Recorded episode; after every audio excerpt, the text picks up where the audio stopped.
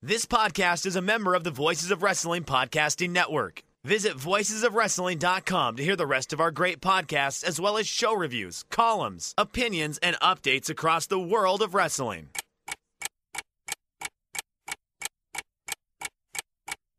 Welcome to Jumping Bomb Audio.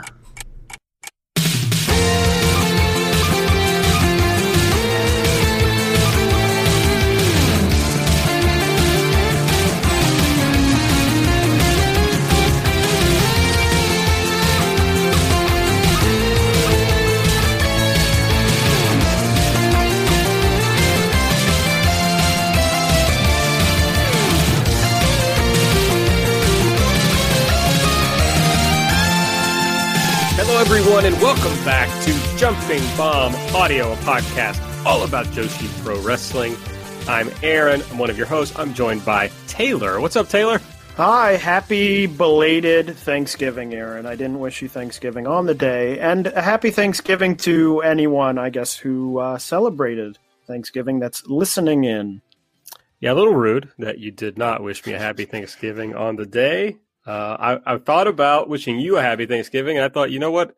If Taylor doesn't even deem it important enough to wish me a happy Thanksgiving, then why would I do it? Wow, starting a tense episode for our twentieth, our twentieth episode, That's right. Pretty nice, huh? a milestone. Truly, truly a milestone. Uh, I guess so. I mean, that means uh, I'm not really good at math. I think this means we're close to having done this for a year. Is that right? I believe that would mean we're six episodes because twenty six is half of fifty two, and there are fifty two weeks in the year, and we do this every other week, right? That's I that's what I was going that's with. logical math. Yeah, because so- we would have two yeah because two in december well when was our first episode march I don't know. i don't remember I don't know. well we're almost 26 we'll count it as our full year Yeah, right around COVID is, is when we started. Yep. Is, all, is all I know. All right. Well, uh, if you want to keep up with our March toward 26 episodes, make sure you're following us on Twitter at JBombAudio. I'm at Aaron Like the Car. Taylor's at Tay Mambo. I think I started some trouble again, didn't I? Oh yeah, about the uh, Konami Julia match that we'll get to later. Uh, yeah, I, maybe I should stop posting my takes on the Twitter because people just get mad at me mostly. I tend to post my takes and no one responds there's no interaction and you post a take and every person comes out of the woodwork to yell at us Well, you got to get hotter takes, I guess, Taylor. i guess so Actually, when you jumped in on the Konami Julia thing, it also inspired some reaction. So, what's it funny? did, although it seemed like when you liked it, people were like, "Oh no, it was bad," and when I liked it, all the people who liked it came out and were like, "Yeah, it was good." yeah, well, people are nicer to you than they are to me, I suppose. Wow. Yeah, well, we're going to talk about that match. What's funny is when I posted my take on it, I had not seen any other takes on it, so I had no clue that I was doing a controversial take. I guess I just it's just in my blood. Controversies in my blood. Natural, you're Yes. natural. I am truly. Uh, make sure you subscribe to the show so you get these as soon as they come out. If you use the Apple Podcast app, please give us a five star rating and a review. And if you'd like to donate to the show, you can do so at redcircle.com slash shows slash jumping dash bomb dash audio. We just talked about how we started this show around the time COVID uh, unfortunately reared its ugly head, and it is having another impact on uh, Joshi Wrestling right now because we've got Marvelous, Pure J, and Ice Ribbon all being heavily affected uh, with COVID right now, Taylor. Yeah, so uh, we've gone, I think now a number of months without having to talk about this, but uh, as we talked about on the last episode, Marvelous and Sendai Girls were set to do a sort of joint uh, Korakuen Hall show as part of the Road to a Gaea-ism uh, leading up to the Gaea Japan uh, big reunion show happening next April a couple days before it came out that one of the marvelous trainees had tested positive for COVID. Um, so, out of an abundance of caution, I don't know that anyone else in the promotion tested positive, but out of caution, Marvelous pulled out of the show. So, Sendai Girls, as we'll talk about in a little bit, ended up changing that show. Um, then it came out that I think everyone except two people in Pure J tested positive uh, for COVID, which then led to sort of uh, a ripple effect. Ice Ribbon had some people pull off shows. They had some people get tested. Um, I know Tsukushi and Yappy both um, tested negative, but out of uh, caution, they've been pulled from shows. Um, Diana was supposed to have a show uh, today, actually, that they canceled because there were some people who had wrestled these Pure J uh, wrestlers who had tested positive. So, sort of a um, not a huge problem currently, but but trying to be contained, but something to keep an eye on. As we know, um, these sort of things can get quickly out of hand and cause some chaos in terms of canceling shows and things like that. But as of now, looks like it's been fairly well contained. I know Marvelous and I think Pure J announced that none of their wrestlers will be appearing on any shows until December 5th. So they are all quarantined. So that hopefully will uh, take care of that issue. It looks like Japan is in a decent little uptick, although it still pales in comparison to anything happening uh, in the States. But yeah, looks like they're going through a little uptick, so it's uh, starting to trickle down, I suppose, to some of these uh, companies. So hopefully passes and uh, people can keep putting on shows. You know, I mean, it's pretty amazing the relatively low incidence considering that, you know, I turned on the the Wave show and it's they're in Shinkiba and it like it's like packed. Everybody's right up against each other, you know? Well, and these promotions, so many of the small promotions end up using, you know, very similar talent or, you know, borrowing talent from other places. It's very surprising because it seems like it would be very easy for it to really, you know, travel very easily through the entirety of of these sort of lower level independent um, Joshi promotions. Um, we also have here, I guess Marvelous is leaving Fresh Live. Very sad. Yeah, so they just launched, I think today or yesterday, a channel on uh, Nico, uh, similar to what Ice Ribbon has. I believe it's 990 yen a month. So um, I think just about just under double of what they were charging on Fresh Live. Um, they've put up some sort of older videos, so it's not clear what the model will be. If if they'll just put up all their shows there, or if they'll do some sort of model like Ice Ribbon does, where Ice Ribbon charges. You know, they have the monthly fee to access the the sort of archive if you want, and then they charge for each show. Um, and we won't find out for a couple more weeks, as we talked about Marvelous not having any shows in the next few weeks. So something to keep an eye on, but there had been some discussion about, you know, shows weren't going up on Fresh Live and they were doing these sort of live pay per views. So this might be maybe the endpoint of that switching over to Nico to a sort of monthly subscription model. Well, Taylor, I guess that means I need to go uh, check because I think I still have a Fresh Live subscription.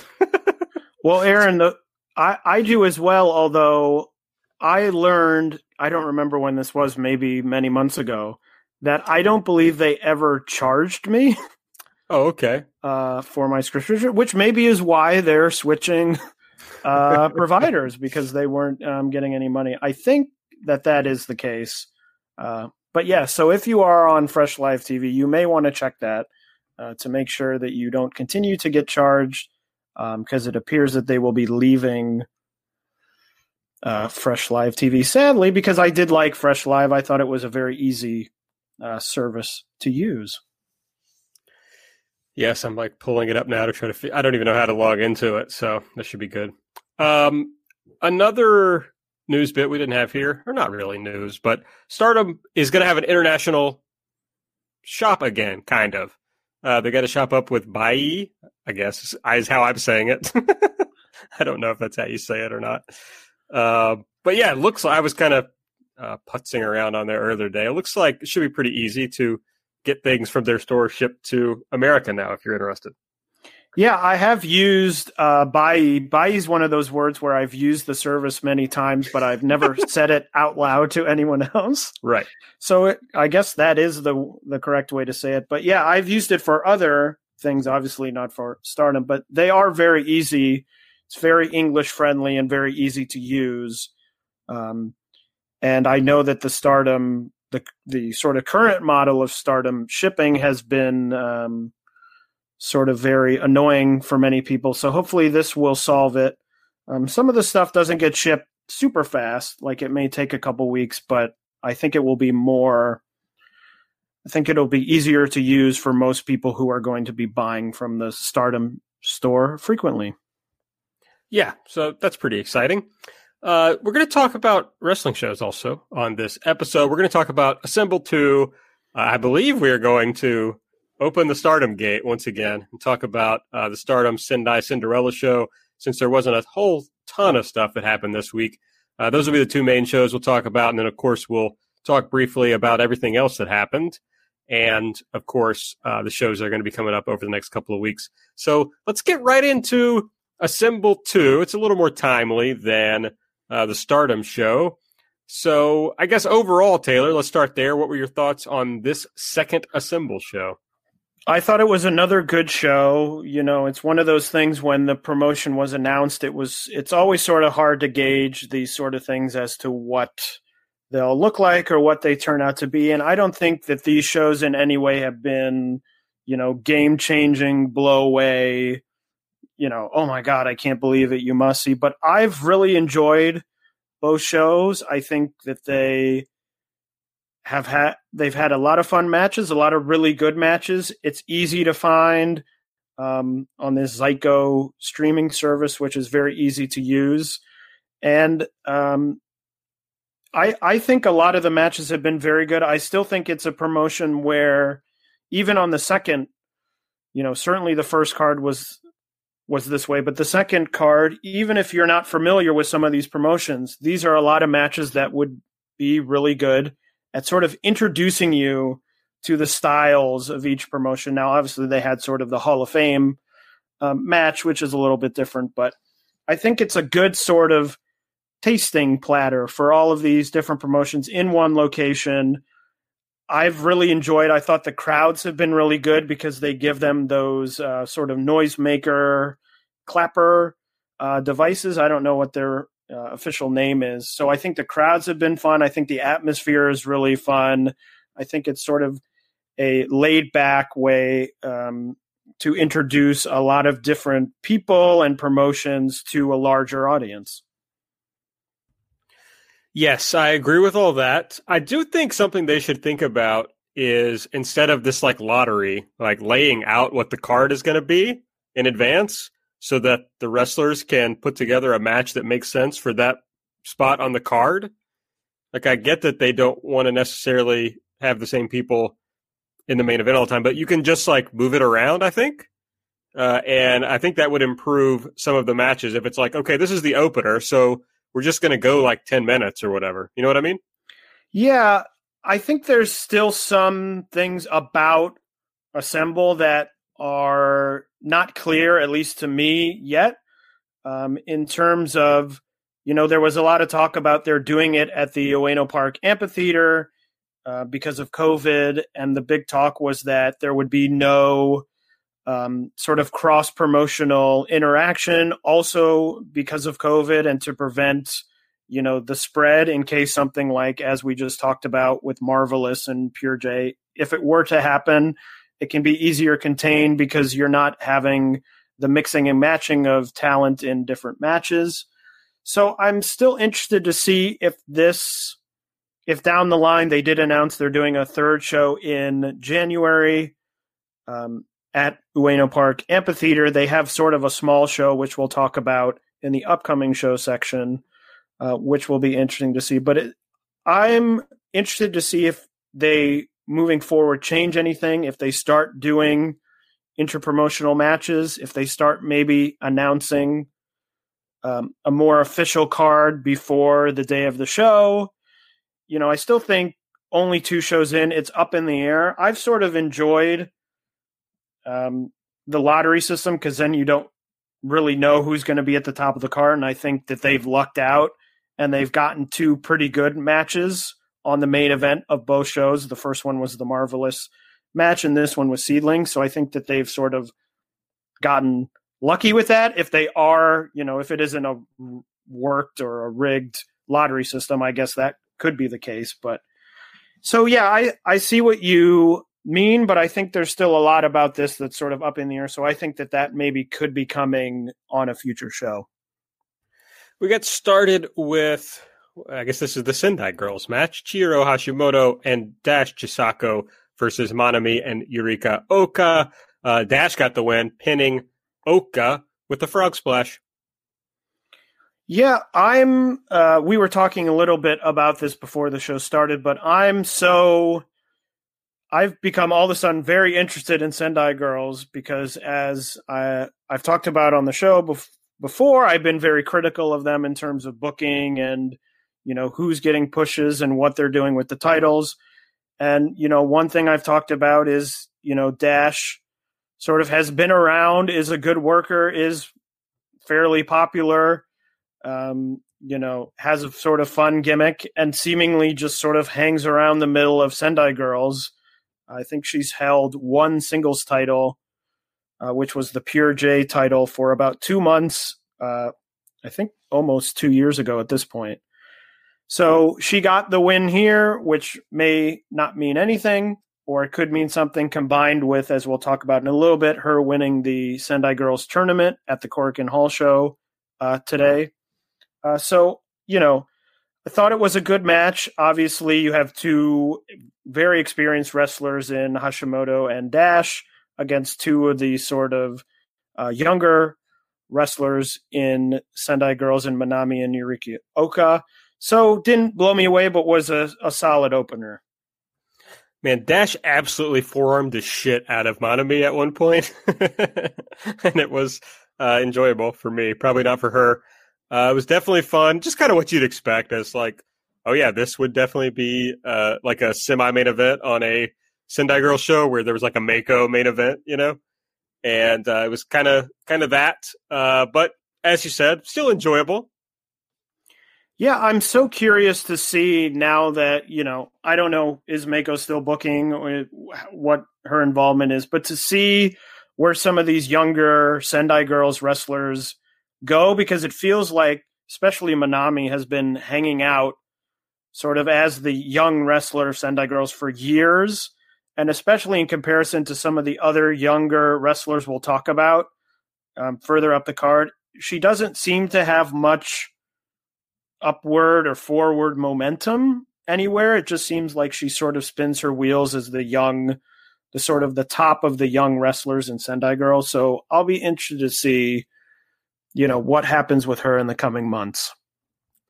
Then we had Hibiki, Maria, and Tomoko Watanabe versus Masha Slamovich, Mikoto Shindo, and Rin Kadokura. Uh, Hibiki got the pin. She pinned Shindo after they exchanged rolling pins for approximately 32 minutes. Aaron, I'm going to say very controversially, I guess, based on that comment you just made. Uh, I really love this match. I thought it was really good. I don't think it's the best marvelous match I've ever seen, but as I talked about at the beginning, I think that this is the best sort of display of how mar you know the marvelous style really was encapsulated by this match. You know, you have sort of the wacky finish with the rolling pins back and forth, back and forth. You had, you know, some moments of, you know, hard hitting action. You had some great drop kicks in the match. So I thought it was really good. I actually thought it was the best match on the show. I went four and a quarter stars, uh, which I'm sure is uh, much higher than than you went, Aaron. But I just thought it was really, really good. Uh, a, a ton of fun. Um, and it does, to your point, it went 17 minutes. Feels like a match where they were prepared to maybe be higher up on the card because it felt more like a sort of semi main with a lot of near falls and people diving in the ring and things like that. But I still thought it was really great. Uh, no, I didn't like it as much as you. I did not give it a star rating. Uh, I must admit. Uh, but you know, my criticisms. I mean, it, uh, you said it was only 17 minutes long. It just felt too long. Like I thought it peaked a few times, and they weren't able to just like finish it up uh, on those peaks. But the stuff that I really liked about it is, uh, well, the thing that I really liked about it the most was Mikoto Shindo, who I'm a big fan of anyway. And like my first note when the match started was, I'm a huge Mikoto Shindo fan. But then she was so good this whole match. Like she was definitely one of the smaller parts of the match, but every time she had something to do, it was just like a big ball of energy. She was hitting everybody she could find, hitting them hard, uh, always kind of you know making an impact when she was involved. And so uh, from that alone, I really liked this. But though there was a lot to like about it, I just yeah did not love it to the extent that you did. Are you a Mikoto Shindo fan? That's what I really. I am. I'm a fan of all their sort of you know Maria, obviously Mei Hoshizuki, who we've talked about on the show before, Mikoto Shindo. I mean, I think they're all great. As I've said, I think it's the sort of strongest rookie or young at this point, maybe not rookie, but young class of wrestlers that are around. Just they work so well. They work super high energy. It's always high energy no matter what they're doing. You know, it looks their offense looks really good. They sell really well. So yes, I'm a am uh, a big fan. Also have to um, give a shout out to Masha Slamovich who came to uh, Marvelous at the beginning of the year, I believe, for a one month tour and has been stuck in Japan now for eight months. Um, so pretty wild. Uh, hard to imagine going for you know having visited Japan to go there for a certain amount of time and be there almost you know closing in on a year later. Yeah, wish that were me for sure. um, oh, Mei Hoshizuki, you mentioned Hoshizuki, who is going to be in the Stardom match that we kind of hoped for coming up what next month. So I guess we'll talk about that in the future. But that was announced recently. Uh, yeah, we'll I mean, talk I shouldn't about just that. be vague about it. I guess she's going to wrestle Azumi at their their big show in December. Yeah, and we'll do a big uh, preview of that big. Finally, we will get a point where the big stardom shows don't fall exactly on the day we record. So we will be able to do a nice big preview and also a nice big review of the show. So looking forward to that, but uh, definitely looking forward to um, that match, which both of us had said on the show we had hoped would happen. Uh, my favorite match on the show was this next match, which was Asuka and Riko Kawahata versus Saori Anou and Sareee. Uh, Sareee got the win. She pinned Rico uh, with a German suplex. What did I miss here at the beginning? Why was Asuka mad at Riko. She was like refusing to tag in. Oh, I think I don't know that there was any spec- unless I missed it as well. I don't think there was any specific thing. I think it's just Asuka is a is sort of a heel, you know, has sometimes plays up the character of, you know, I'm a I'm better than you, I'm a heel. So I think it was just sort of a you're a younger wrestler and you know, or a less experienced wrestler. Figure it out in there. Yeah. Okay. I can go for that. Um, how about those forearms? I actually, Woo! when I was watching the show, I messaged you and I said, Aaron, you have to watch this just for these forearms, which were like, ooh. Yeah, forearms From... are great. I mean, this had all the Sareee stuff that you just love to see. You know, everything that you want her to do in a match, she basically did here. That was great. Um, Asuka. Now, I didn't think there was enough Asuka in the match. I thought they could have had more of her, but when she was being thrown into the corner and she reversed it by jumping basically flat footed up to the top rope or the top turnbuckle, like I thought that was uh, extremely impressive and kind of just blew me away for a minute. Yeah, I I it happened in the at the first assemble and this assemble too, and it still blows me away. The way that she takes uh, suplex German suplexes, which is to jump straight up in the air and then drop herself directly on her head. Uh, whoever's giving it to her. So yeah, she. I mean, now I'm a broken record about this, but every time we talk about Asuka, you know, obviously super incredibly talented and just a really hard worker and improves every time she's in the ring. I mean, especially here where she was in with three other super talented uh, worker. So yeah, another another great match for her under her belt. Uh, I, since we're talking stars, I went four on this one. I thought it was really good, well paced, peaked where I wanted it to. I uh, just wanted more Asuka. That was really all. I went four as well, so we were all right, right in sync. All right. Uh, next up, I don't know if I should call it what I called it when I uh, DM'd you, uh, Taylor. I mean, I don't mean it in a bad way. It's just the old women's match. It just is. That's just how it is. Yeah, the cla- uh, the the Hall of Fame, the the classics. Yeah, I mean, this is a classic thing in Japanese wrestling, right? There's just like one match where it's a bunch of old people, and that was this match on this show. Uh, Chigusa Nagayo, Jaguar Yokota, uh, and Kaoru Itu, Ito versus Dump Matsumoto, Kaoru, and Yumiko Hotta. Um, the winner of the match, who won this match? The uh, Chigusa Nagayo team won the match. Yes. Yeah, it was a fun uh, I actually think if the lottery was, you know, if it's an actual sort of random draw lottery, I thought that this was placed very well. You know, this was the first match announced for this card when they said, "Oh, Assemble Two's happening," and they announced this match. And you could tell the crowd was very into it, but I liked that it was in the middle, you know, in the middle of the card, so people still got to see it. But it wasn't like it wasn't in the main event spot where you're saying, "Well, actually, these people." you know, are the most important because I think part of the goal of Assemble is to try and get some exposure to these promotions, to the younger wrestlers, you know, to these independent promotions. So I thought it was in a great spot on the card. You know, didn't come in expecting, you know, the great the greatest work rate match of all time, but just a fun match. You get to see some personalities that you don't get to see, you know, all the time in these matches like Dump and um, Chigusa Nagayo wrestles occasionally, but not too often. So, you know, fun match. After that, we had Kazuki versus Hanako Nakamori. Nakamori won.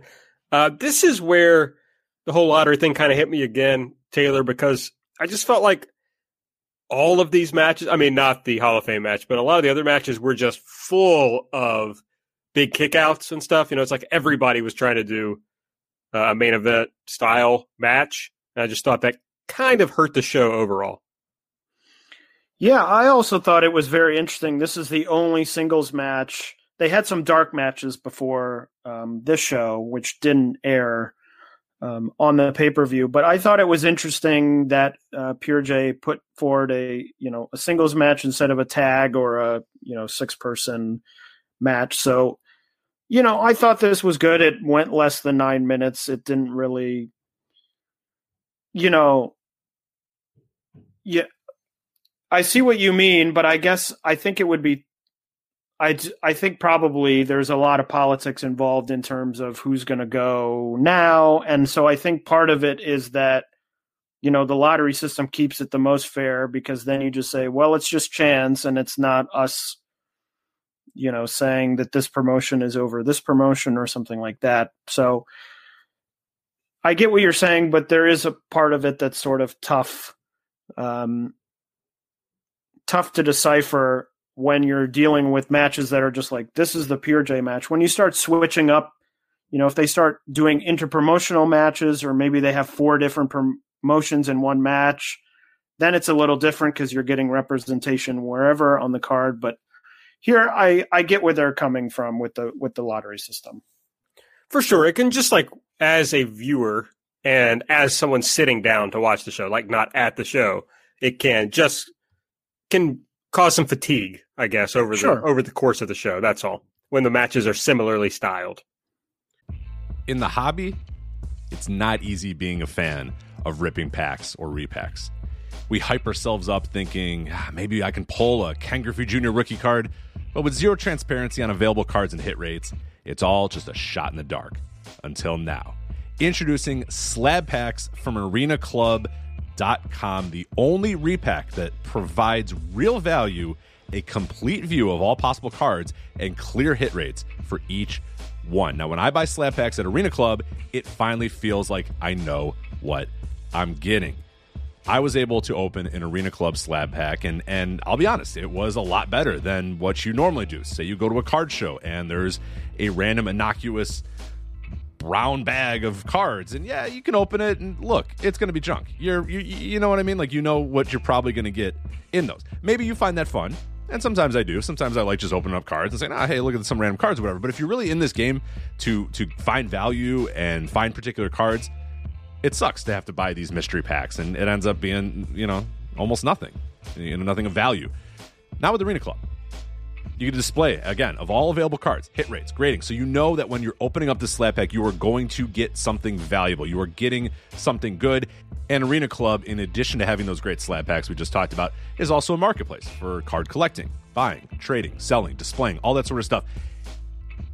But those Arena Club slab packs, man, they are revolutionizing the repack game with transparency. After your pulls are revealed, they'll immediately be placed in your vault for safekeeping or trading and selling, and you can have them officially graded by Arena Club as well. So again, uh, setting these things off, it's going to be officially graded by Arena Club, and the Arena Club grading process is accurate, fast, and transparent with full grade rationale provided and explanation of how your card was scored. So whether you're buying, selling, trading, or displaying Arena Club is the card collecting platform that you have to check out. So right now, I've got a special offer here for Voices of Wrestling Network listeners. You can get 10% off of your first purchase by going to arenaclub.com slash VOWnet. Again, that's arenaclub.com slash VOWnet. Now, that's a crazy offer. That's 10% off a $400 slab pack. $40 off right there. 10% off your first purchase. No matter what that purchase is, 10% off. Again, that's arenaclub.com slash VOWnet, arenaclub.com slash VOWnet for 10% off your first purchase on Arena Club. And we thank them for sponsoring the Voices of Wrestling Podcast Network. The future is a hefty responsibility and not one that we take lightly. But then taking things lightly has never been what Hefty is about. That's why we've created the Hefty Renew program that turns hard to recycle plastics into valuable resources like park benches and building materials. To participate, simply fill up an orange Hefty Renew bag with accepted items, tie it up, and drop it in with your regular recycling. That's it. It's that easy. It's time to rethink recycling with Renew. Particular valued resources may vary by geography. More info available at heftyrenew.com. Uh, next up, we had the uh, Mission K4 team of Kaho Kobayashi and Sonoko Kato versus the Beast Friend team of Aja Kong and Kaori Yoneyama. Aja pinned Kaho Kobayashi. Uh, I don't know. Not much to this match, Taylor. I, I know you're a big Yoneyama fan. Maybe you'll come in here and defend this, but it uh, wasn't that great for me. Well, it just felt sort of like a match you would see on a small Oz Academy show with, you know, obviously in these matches, not a huge amount of stakes. Um, so yeah, I didn't think it was a bad match, but I agree with you that you know not much to it, just sort of a nice match, and you know another another fairly short match. We got a number of of sub nine minute matches all in a row here, so yeah, totally totally fine, but not very memorable. Right. Yeah, that's basically how I felt about it. Uh, Stardom joined Assemble this time around, and they presented the Queen's Quest team of Azumi and Saya Kamitani against the Stars team of Saya Iida and Starlight Kid. Uh, Kamitani got the pin over Iida, which I thought was interesting. I mean, Azumi is one of their champions, uh, but it feels like you know they view Kamitani as like a big star going forward, and this was a way. Yeah, maybe they're hoping some people are there who don't really watch Stardom, and so they see uh, this like up and coming star get a win. Well, and I'll say also the way that she scored the victory with that Phoenix splash, which looks very impressive. You know, especially we've talked about sometimes the sh- this the running shooting star that she does is sometimes a bit iffy, but that Phoenix splash looks really good. So I could see that as a way just to say, go out there, you know, you're a young wrestler, do this thing that's going to be spectacular. And maybe some people who don't follow stardom see that and say, whoa, you know, that's super impressive. I, you know, you're not seeing that move done by anyone else on the show, um, on the card. So that could be, but other than that, it largely sort of felt like a stardom house show. you know, semi main event style match. So wasn't much to it, but you know, I think if there was anything to it, it might have been trying to get over this younger star to a new audience. Yes, I think that's true. Uh, yeah, not anything I didn't expect out of this kind of cold, uh, you know, feature or like showcase type match. Uh, and then in the main event, we had Arisa Nakajima and Honori Hana versus Hiroyo Matsumoto and Yoshiko. And Yoshiko got the pin. Uh, she pinned Honori Hana. Yeah, a uh, I mean another very good match. Certainly, though not at the you know level that I know the four of these, or at least three of these people, um, are capable of. But I think another good showcase for Honori Hana. Uh, you know, obviously with her being the first rookie of Seadlinng. it's it's always interesting to me to see what they do with her because there is no precedent as to what happens with rookies in Seadlinng. It could be that she's a rookie losing matches like this for the next two years, or maybe in six months she, you know, all they give her a big push and she challenges for a title or something like that. So so I think that's mainly where the my interests laid in this match in terms of seeing her seeing her develop um, in the ring and and get a sort of unexpected uh, big spot here in the main event of the show. Absolutely, but I mean, it was uh, I still had a lot of fun, you know, watching it. Um, it was, like I said, you know, I've kind of beat this drum, so I'll try to leave it alone. But you know, a little fatigued by this point on the card. And maybe that was playing into you also, Taylor. I'll just suggest possibly, especially considering you love, uh, especially Arisa. So a little surprising for you not to be as thrilled about this match. It very it very well could be that you know it does feel. I guess the whole thing does have a feel that it doesn't really build as you would.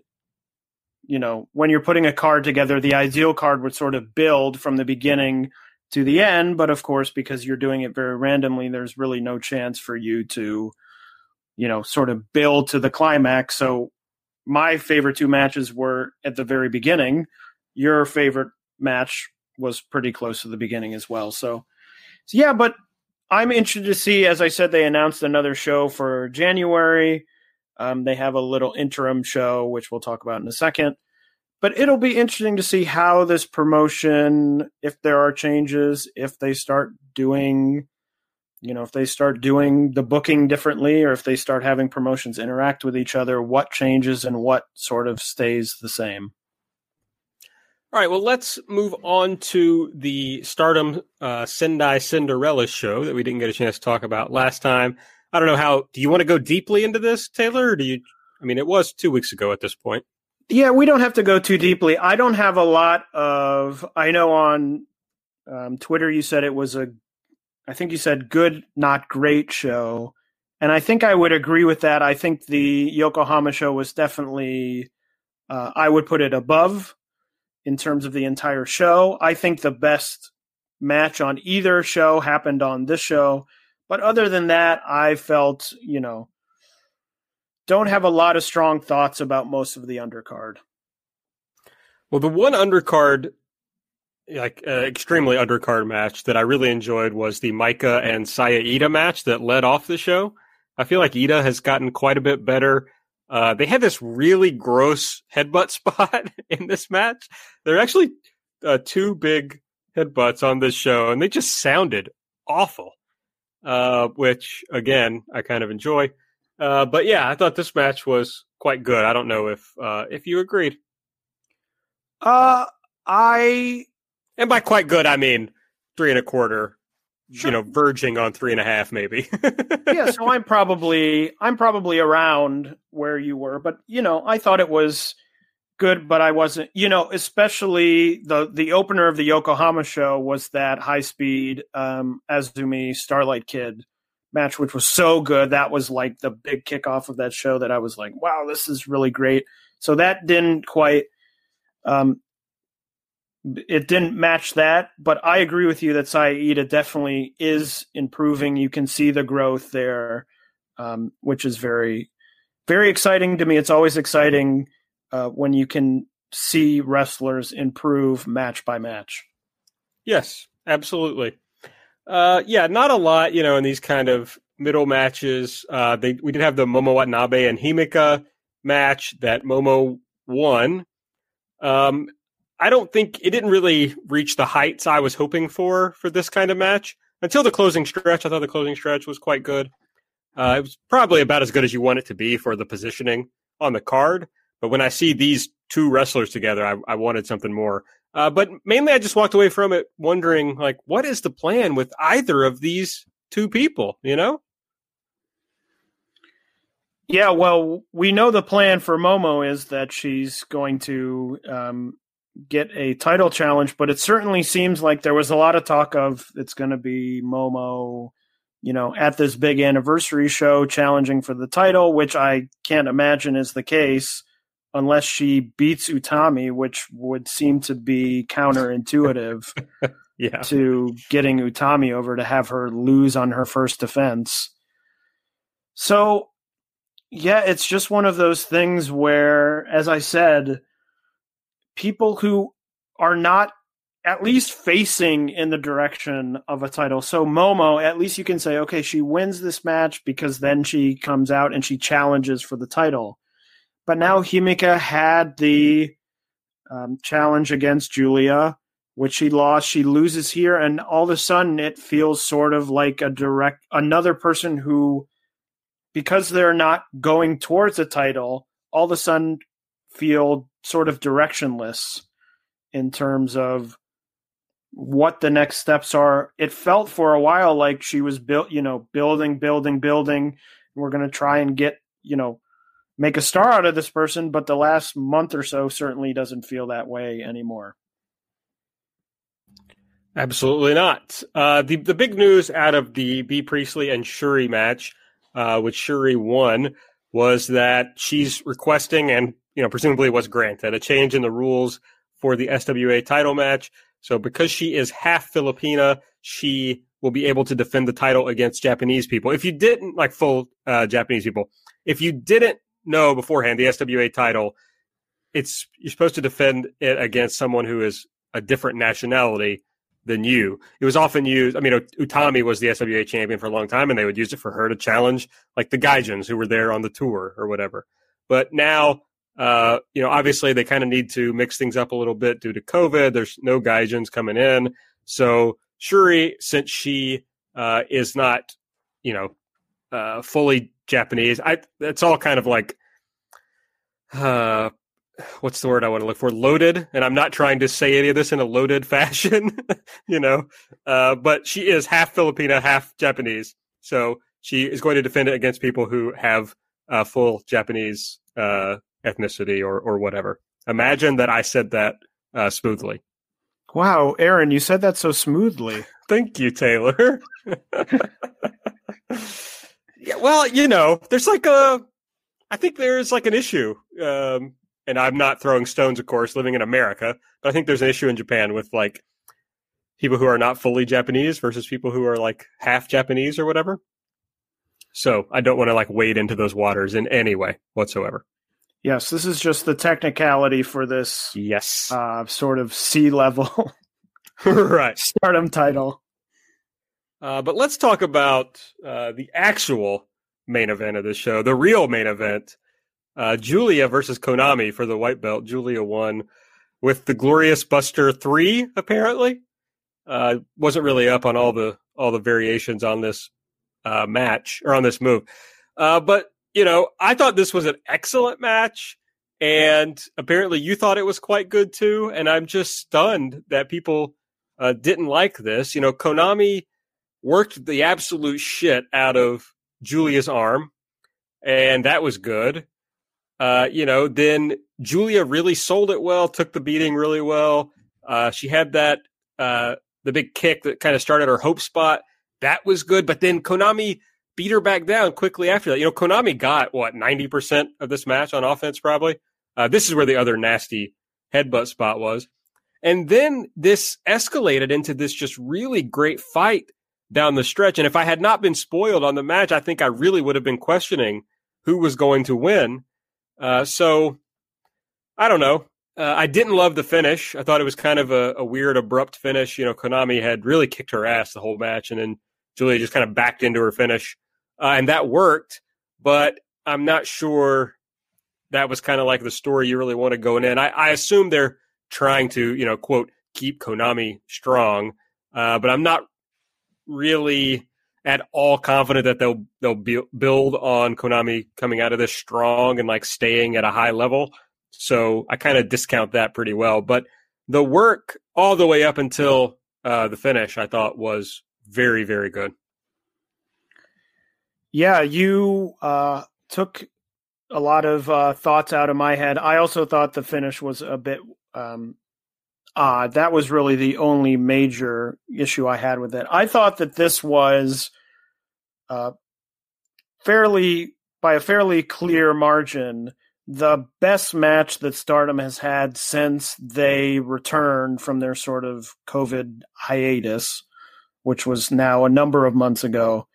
I thought it was really good. I think one thing that I really connected with was, and I think I've talked about this on the show before, is that Stardom now has so many wrestlers whose characters are sort of defined by this general mood of I'm I'm very cool or I'm very you know serious. This doesn't affect me. You know you talk about Oedo Tai who are always like well we don't really care about these matches or getting disqualified and you sort of have Donna Del Mundo which is the same way where they sort of have these characters who are a little bit more aloof or even like someone like Momo who's very serious.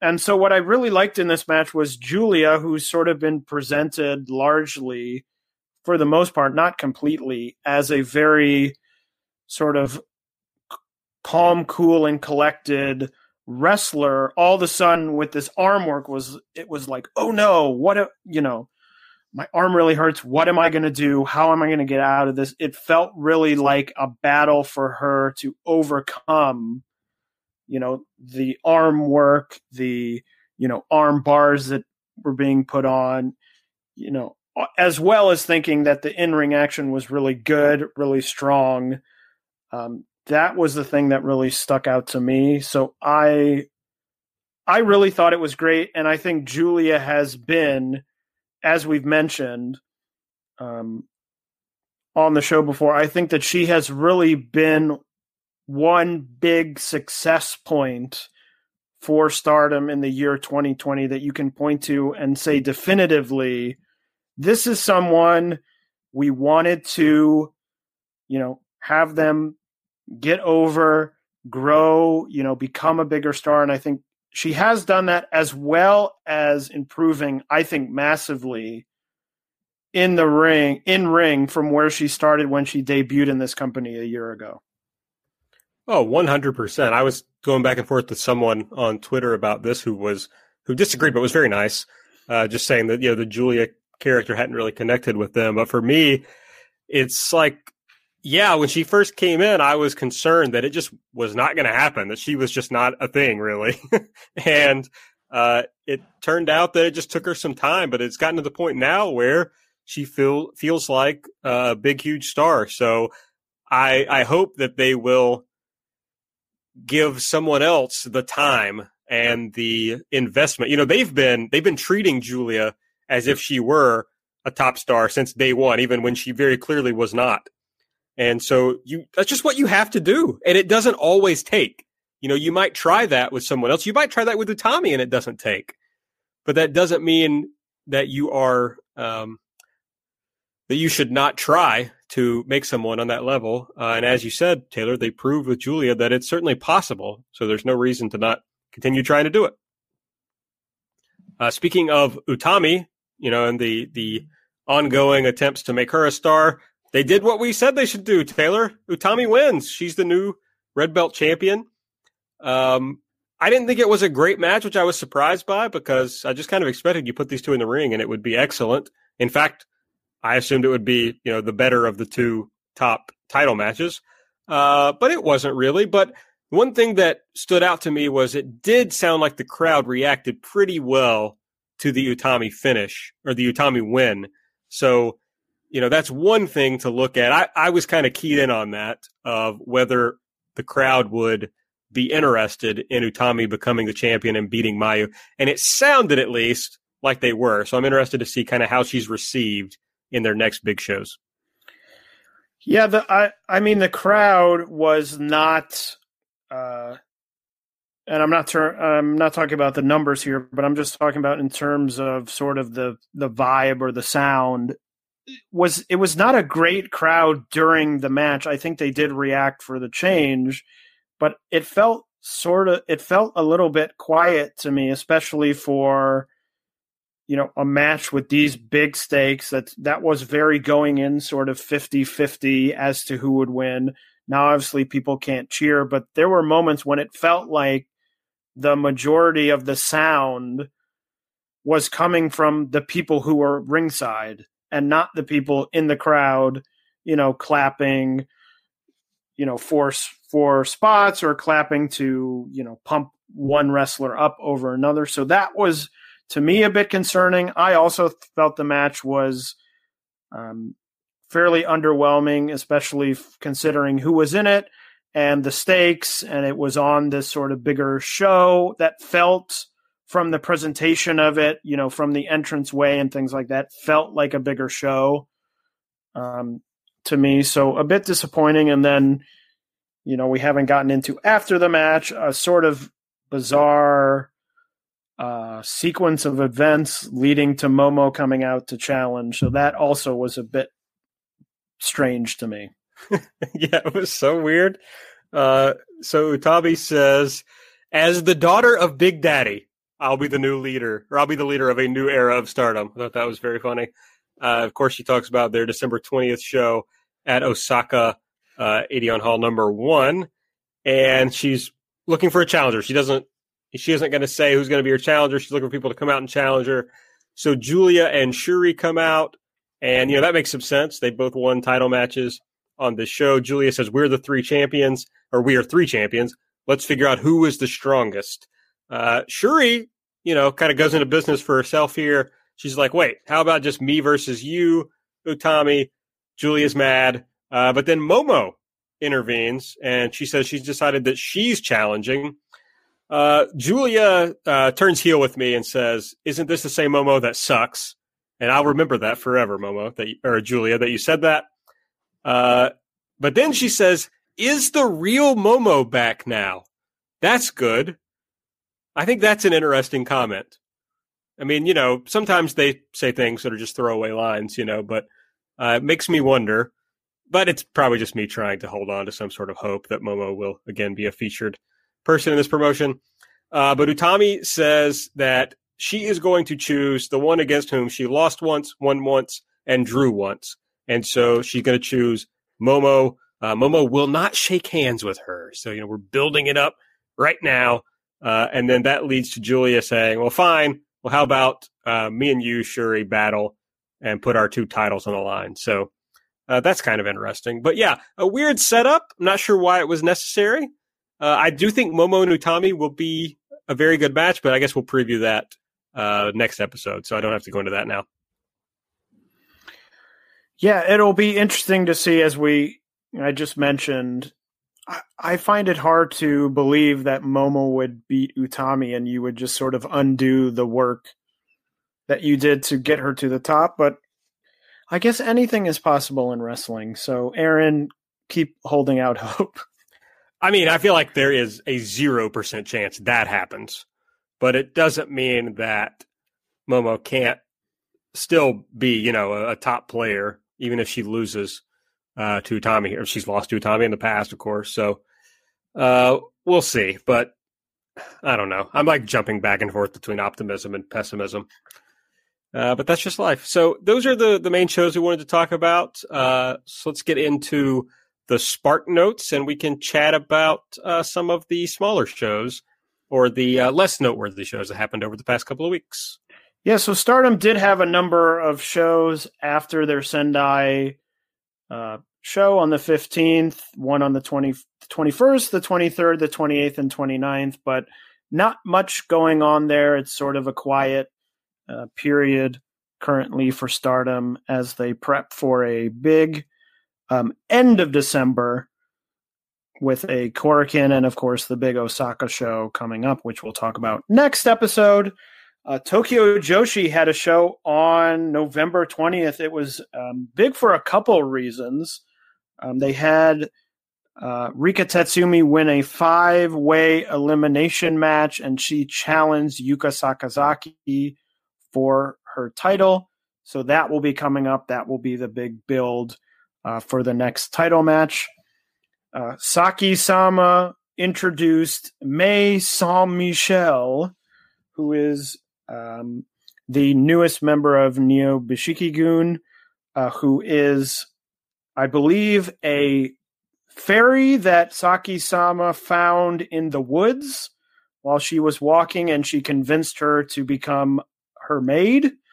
Uh, so that's fun. A new member for um, that group after Misao turned back into Hyper Misao uh, a number of months ago. And speaking of Hyper Misao, she was in the main event facing off against Super Sasadango Machine. She announced before, well, before anything happened, that she was going to be retiring. Um, this would be her retirement match. So Super Sasadango Machine came out and announced that instead of wrestling her, he would be hosting a sort of bachelor, bachelorette type spin off show uh, to determine who would have uh, Hyper Misao's retirement match on the show. They went through a whole sequence of events. Um, Hyper Misao tearfully um, talked about her retirement, but then there was a twist where it turned out that Hyper Misao became engaged and decided not to retire. So the show ended with uh, a lot of the roster in the ring crying, uh, tears of joy. Hyper Misao now engaged. She has been going around um, at the subsequent shows. They had a show on the 23rd and the 28th. She's now carrying a sort of bouquet of flowers, which she uses as a weapon in her matches, which has been deemed legal because she is um, engaged to be married, so that is legal. But really, a big, um, probably the biggest event that happened on a wrestling show, even though the majority of it was not um, in any way wrestling uh, related. That show really blew up uh, on Twitter. Uh, Choco Pro chugs along. We're getting close, I believe, to the end of season four.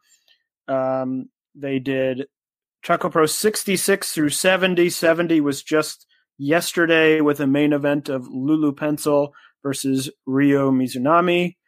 That was a lot of fun. Uh, Seadlinng, big, uh, big happenings in Seadlinng.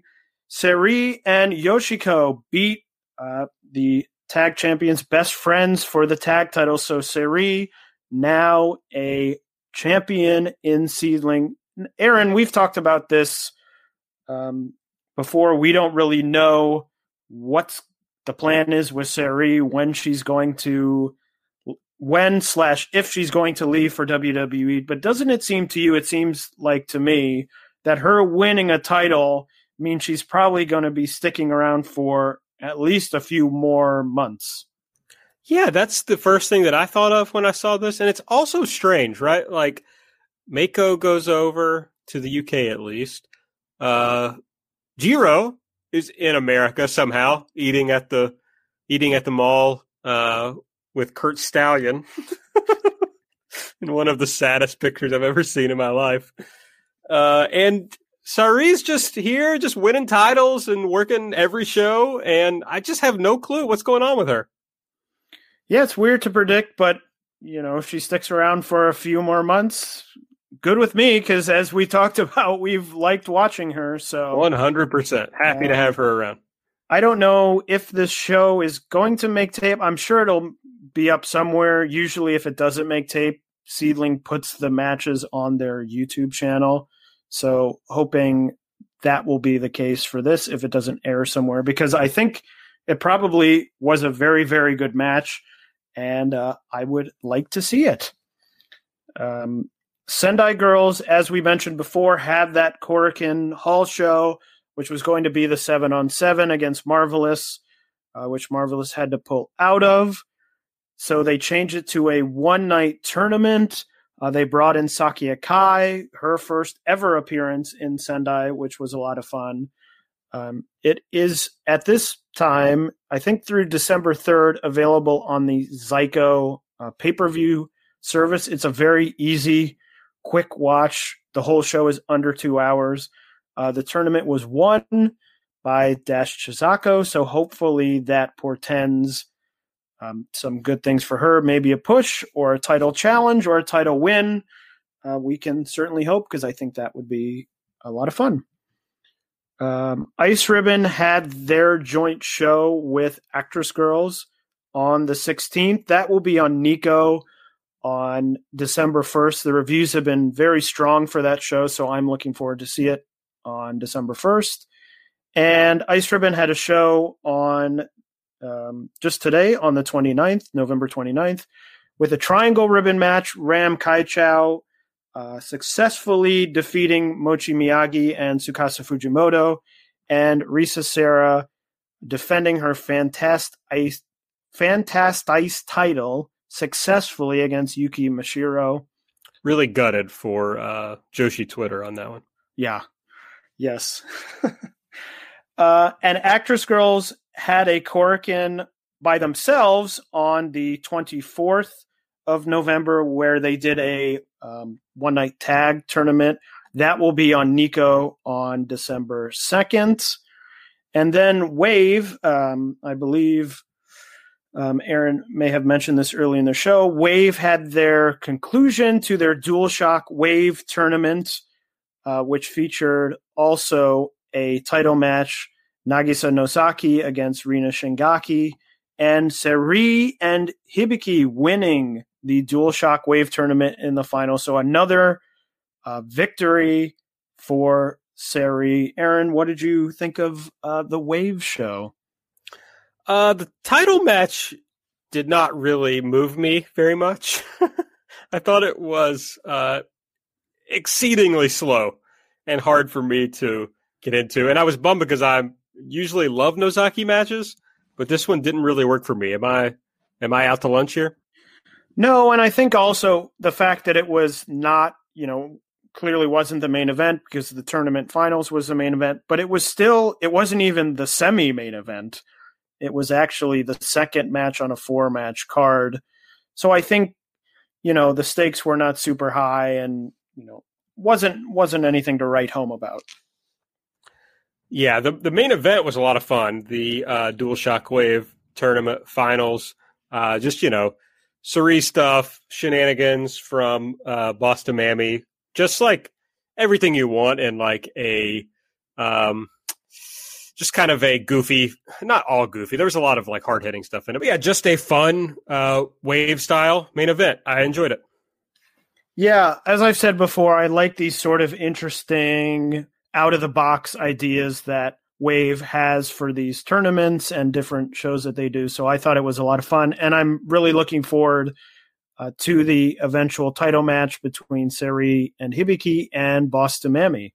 So that should be uh, very that should be very good. And then the last thing was Diana was supposed to have a show today on November 29th, but that show was canceled as we mentioned at the top of the program because of the uh, COVID issues. All right. So, what shows are we going to be able to talk about on our next episode? I know we're going to be previewing the big uh, Stardom Osaka uh, Edion Arena show, but what else are we going to be able to talk about? So, Assemble has a show. I don't believe it's going to be on pay per view. It is taking place at Sagamiko Resort Pleasure Forest uh, which sounds wow. like quite a place to watch oh. a, a, wrestling show. Um, but the I think the most interesting thing to me is that it's only they've announced it's going to be four matches, but currently they've announced that six promotions are going to be involved. Now, Marvelous is part of that, and Pure J is part of that. As I mentioned earlier, December 5th, which is when the show is, is supposedly when this quarantine for Marvelous ends. So I don't know if they're counting it as December 5th is the first day they'll be able to do shows or if they will not be on the show. If they and Pure J are not on the show, then there's only four. There's Sendai Girls, Oz Academy, Seadlinng, and T Hearts, which is all the freelancers. So that would be four promotions, four matches. But if it is all six promotions, they would need to mix and match some of these people uh, on the card because obviously each promotion couldn't get their own match. So that will be something something to keep uh, an eye on to see whether maybe that's what the future holds for this promotion more interpromotional matches, uh, mixing and matching of talent. Uh, Stardom has two shows coming up. Uh, they're they're smaller shows. They have a show on December sixth, which is headlined by uh, a six person tag: Utami, Momo, and Azumi versus Starlight Kid, Mayu Iwatani, and Riho. That sounds like it could be a super fun match, um, something to look out for. And then Stardom has a show on the 13th at Shinjuku Face. Uh, nothing has been announced for that show yet, but something to keep an eye on. Tokyo Joshi has a show on December 6th where Yuki Kamifuku will make her first defense of her newly won international princess title against Mahiro Kiryu. Um, they were originally supposed to challenge for the tag titles um, back when Yuki injured her finger, um, and that never happened. So now Mahiro is challenging for her title. Diana, it looks like is going to make up their 11:29 show with a 12:6 show, uh, which will it will be one of their dojo shows, so it will probably make it on YouTube. And then Diana has a show um, on the 13th at Shinjuku Face. It will have Nagisa Nozaki from Wave taking on Ayako Sato. And then the main event is Kyoko Inoue, Kaoru Ito, and Haruka Umesaki versus Chigusa Nagayo, Tomoko Watanabe, and Rin Kadokura. So a, a pretty interesting mix there of um, different talent. And then, other than that, uh, Choco Pro only has two shows announced for the upcoming weeks uh, Choco Pro 71 and 72. So um, that will be, I that may bring us to the end of season four, and there may be a break there. But that is what is coming up in the world of Joshi wrestling. I was just looking at it, and Stardom has, according to Cage Match at least, has not run Shinjuku Face since November of 2016. Yeah, I didn't think so. When I first saw that, I, I was trying to think when the last time I even remember them running there was. And obviously that's why I didn't remember because it's been so long. So it'll be interesting to see yes. what kind of show they, they put together there, especially because a few days after that, I believe it's maybe three days after that, they will have their Korakuen Hall show. Um, I hmm. believe on the 16th. So, so will be will be interesting to see. It was a goddesses tag league show. Uh, some interesting names on here: Chelsea Green, yep, Santana Garrett, Kris Wolf, uh, Thunder Rosa was on the show. so just hmm, interesting little card here. Uh, all right. Well, we're not going to have. Doesn't sound like a ton to talk about on our next episode. Although you know it's December. Should do we need to do some sort of like awards or things we liked from the year? Do we need to do that on the show? Yeah, maybe we could do a maybe we could do a sort of award. Maybe we could take questions. Maybe maybe oh. year end wrap up uh, questions um, talk about our favorite matches of the years and promotions like that. But yeah, maybe that would be a good time to do it because then the following episode will be the review of the big Stardom Osaka show. So we'll have plenty to talk about there. You know, unless of course something from that show would have made our our our list, but I guess that's okay. People will understand. That's what happens. You can't, you know, Unless you want to convene on New Year's Eve and do a do a two hour podcast recording. buddy. I'm not gonna have shit else to do. so, but no, yeah, let's let's do that next episode. That'll be fun uh, because I don't see a ton here that is gonna take up our time on the next show. So yeah, let's think about doing that. Um, although frankly, I've started looking back at matches and stuff, and there's just not a lot of matches I've really loved this year. I'm not sure if that says more about the year or more about me, but uh, yeah, down, a down year for me, I would say, in for wrestling.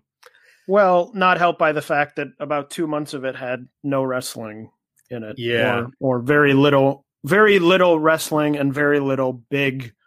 You know, the wrestling that was happened was largely, you know, we're in a room alone. Here's a here's a show. Right, which was not uh, terribly fun to watch. So yeah, I don't know, but yeah, we'll work on that, and we can talk about that next time. Uh, but I think that's it, unless you have anything else, Taylor. I think that covers it all.